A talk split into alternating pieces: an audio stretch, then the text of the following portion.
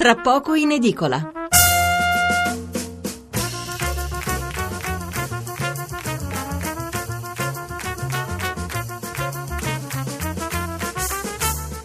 Buonasera da Stefano Mensurati e benvenuti all'ascolto di Tra poco in edicola, la rassegna stampa notturna di Radio 1. 800 05 05 78 il numero verde per intervenire in diretta, 335 699 29 49 il numero per inviarci un sms.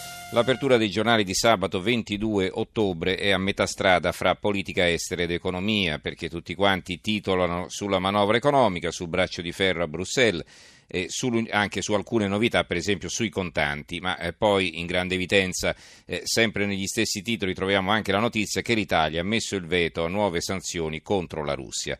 Per il resto molti titoli e commenti sul referendum e poi sul dissidio fra Renzi e Gentiloni dopo che l'Italia ha votato contro Israele all'UNESCO per la questione di Gerusalemme.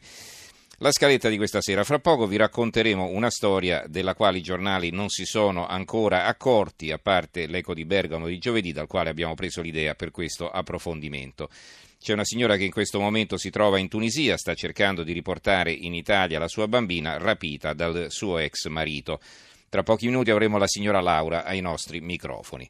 Subito dopo parleremo di sanzioni europee, quindi anche italiane alla Russia, di quelle in vigore e dei danni che hanno provocato alle nostre aziende e di quelle che, grazie all'iniziativa di Renzi a Bruxelles, sono state evitate sanzioni che stavolta sarebbero servite a punire Putin per le sue azioni militari in Siria, eh, ancora più incomprensibili delle prime, legate invece, come ricorderete, alla crisi ucraina.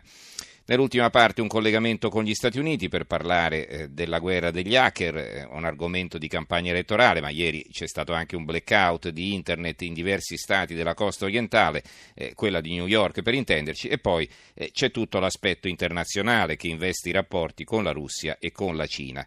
Vi leggo qualche titolo, incominciamo da quelli per esempio legati al referendum.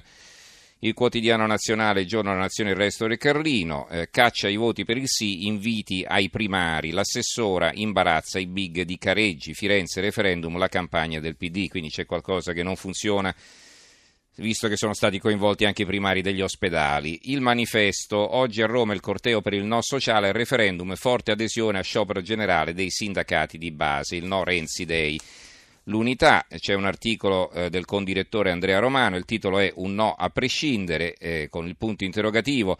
In questi giorni nel Partito Democratico si è aperto un cantiere estremamente delicato, mosso da due obiettivi ugualmente importanti. Da una parte verificare se in Parlamento esistano le condizioni per modificare la legge elettorale, dall'altra ricucire le tensioni che all'interno del PD si sono prodotte intorno all'ormai celeberrimo combinato disposto tra riforma costituzionale e Italicum. Perché ricordare oggi questi passaggi, scrive più avanti Andrea Romano, che dovremmo tutti quanti mandare a memoria?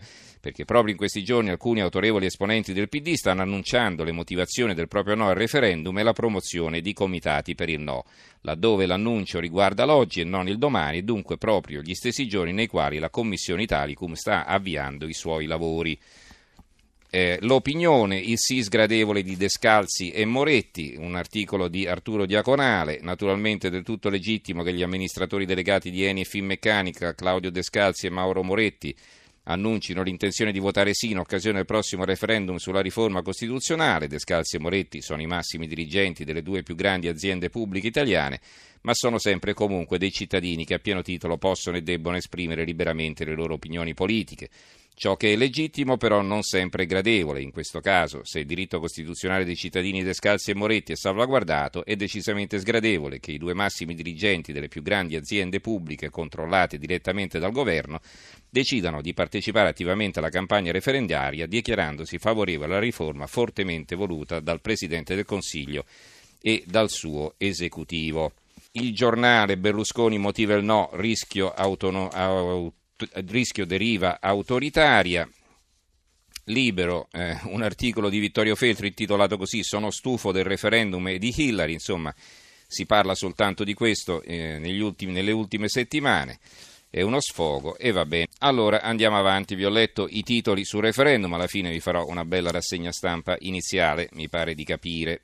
Allora, eh, i titoli, eh, vi volevo leggere i titoli invece relativi al eh, dibattito che si è aperto dopo la decisione eh, della, eh, di, di Renzi di intervenire sulla questione del voto italiano all'UNESCO. Sapete che all'UNESCO l'Italia si è astenuta. Eh, la, in pratica è una mozione che eh, condanna Israele per, eh, non tanto per l'occupazione di Gerusalemme, ma quanto per il fatto che la spianata eh, delle moschee, il muro del pianto, non sarebbero patrimonio di, di Gerusalemme e degli israeliani. E quindi eh, la questione ha suscitato parecchie polemiche che in Italia per la verità si sono sentite solo negli ultimi giorni perché, perché il voto risale a oltre una settimana fa. Eh, se ne è accorto anche il Presidente del Consiglio che da Bruxelles ha giudicato il voto dell'Italia allucinante, quindi una sconfessione dell'operato del nostro ambasciatore all'UNESCO e, e questa, eh, questo fatto naturalmente ha messo anche in difficoltà il, eh, così, il, diretto superiore del nostro ambasciatore che è il ministro degli esteri Gentiloni. Allora, ditemi qualcosa, se continuo a leggere. Allora, ancora niente, va bene. Allora vi leggo i titoli. Il secolo XIX, UNESCO, voto allucinante, la Farnesina ha sbagliato, Netanyahu ringrazia il Premier, ira dei palestinesi, tensione sulla risoluzione per Gerusalemme. L'avvenire, il Premier contro il voto all'UNESCO per, su Gerusalemme abbiamo sbagliato, i nomi ebraici negati. Abbiamo poi altri quotidiani, per esempio il giornale, voto ONU anti-Israele, il governo sapeva e ha ceduto al Qatar, qui insomma si ricostruisce un retroscena. Eh, perché avrebbe definito allucinante il voto Renzi, eccetera, perché eh, chiedendo che l'Italia non si astenga più, dice il giornale, peccato che il governo sapesse benissimo del voto e abbia scelto di astenersi per aiutare il Qatar a ottenere la guida dell'UNESCO. Lo spiega poi meglio ancora Fiamma Nirenstein nell'articolo di fondo intitolato Una battaglia giusta e una parola tardiva. Altri pezzi su questo argomento abbiamo il Fatto Quotidiano a centro pagina UNESCO Renzi difende Israele, sconfessa il Ni di Gentiloni, il nostro paese si era astenuto, il peso dei legami con Gerusalemme da Lidin a Carrai. Allucinante la risoluzione che vieta agli ebrei di, piegare, di pregare alla spianata. Il foglio eh, finalmente sta crescendo Renzi, è articolo, il titolo di un articolo di Giuliano Ferrare, sottotitolo Il Premier dà retta al foglio, attacca l'UNESCO e difende Israele dalla rapina della memoria ebraica, inaccettabile, le parole che pesano sono un buon viatico per affermare una nuova identità in Europa. Occhio ai prossimi mesi. E eh, ci sono altri titoli, per esempio sul quotidiano nazionale, luoghi santi, il Premier chiede scusa a Israele, sulla verità Renzi dopo otto giorni ha scoperto il voto antisemita dell'Italia. Va bene,